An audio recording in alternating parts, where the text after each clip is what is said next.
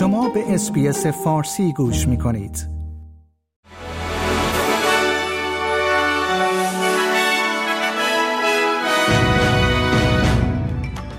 درود بر شما شنوندگان عزیز اس پی اس فارسی. نیو صدر هستم و پادکست خبری روز دوشنبه هفدهم جولای سال دو هزار و بیست و سه میلادی را تقدیم حضور شما می‌کنم. شرکت مشاوره دیلویت اعتراف کرده است که یک کارمند به طور سهوی پروتکل‌های محرمانه را با سوء استفاده از اطلاعات دولتی نقض کرده است. در پی رسوایی نشت مالی پی دبلیو سی، مدیران شرکت دیلویت استرالیا در مقابل کمیته امور مالی و مدیریت عمومی سنا قرار گرفتند و به سوالات مربوط به کار خود با دولت پاسخ دادند. کمیسیون سلطنتی مربوط به دفاع و خودکشی کهنه سربازان استرالیایی اعلام کرده است که نرخ بالای خودکشی در میان سربازان استرالیایی غیر قابل انکار و یک تراژدی ملی است. این بررسی که در سال دو هزار و بیست و یک برای ارزیابی مسائل سیستماتیک و عوامل خطر مرتبط با خودکشی‌های نظامی و کهنه سربازان راه اندازی شد، از امروز به مدت دو هفته در ادلید برگزار می‌شود. شورای تجارت استرالیا خواستار بهبود نتایج شغلی برای افراد دارای معلولیت شده است.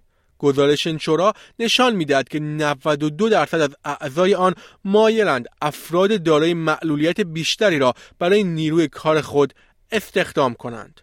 تانیا پریبرسک، وزیر محیط زیست و آب، میگوید علیرغم نظرسنجی جدیدی که نشان میدهد حمایت از حزب کارگر در پایین ترین حد خود از زمان انتخابات دو هزار و بیست و دو است، دولت کارگر همچنان در موقعیت قدرتمندی قرار دارد.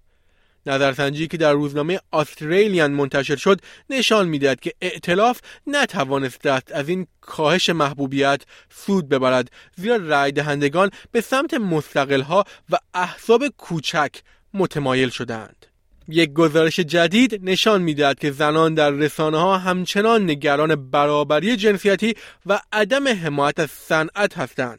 گزارش زنان در صنعت رسانه نشان می‌دهد که پنجاه و چهار درصد از زنان به پیشرفت شغلی خود شک دارند یا از آن ناراضی هستند. رهبران اروپا و رئیس جمهور تونس از پیشرفت در ایجاد روابط اقتصادی و تجاری نزدیکتر و اقداماتی برای مبارزه با قاچاق مهاجران از طریق دریای مدیترانه خبر دادند.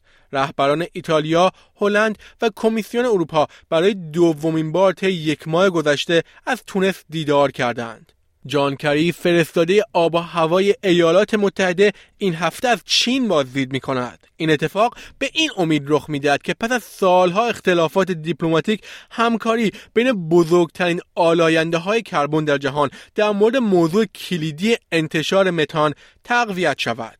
دکتر یوری توزن، یک محقق ارشد در دانشکده سیاست عمومی کرافورد در دانشگاه ملی استرالیا است که کار خود را بر روی انتقال انرژی جهانی و سیاست انرژی چین متمرکز کرده است. Like democracy itself, the struggle for human rights is a process, it's not a destination, and that there is always work to be done.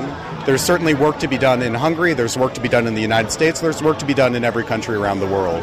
And what's very important to the United States and is very important to President Biden is that that the United States of America is standing with communities like the individuals I'm so honored to host here today who are working to advance human dignity and basic rights for all Hungarians. درخواست‌های از فیفا نسبت به اجرای تعهدات خود در مورد برابری جنسیتی در فوتبال وجود دارد تا جام جهانی زنان دو هزار و بیست و سه بتواند تأثیر ماندگاری روی ورزش داشته باشد.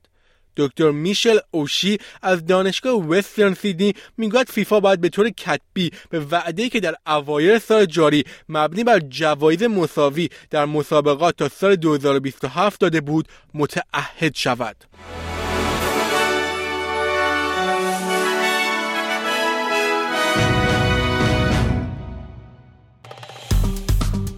لایک، شیر، کامنت. اس پی اس فارسی را در فیسبوک دنبال کنید.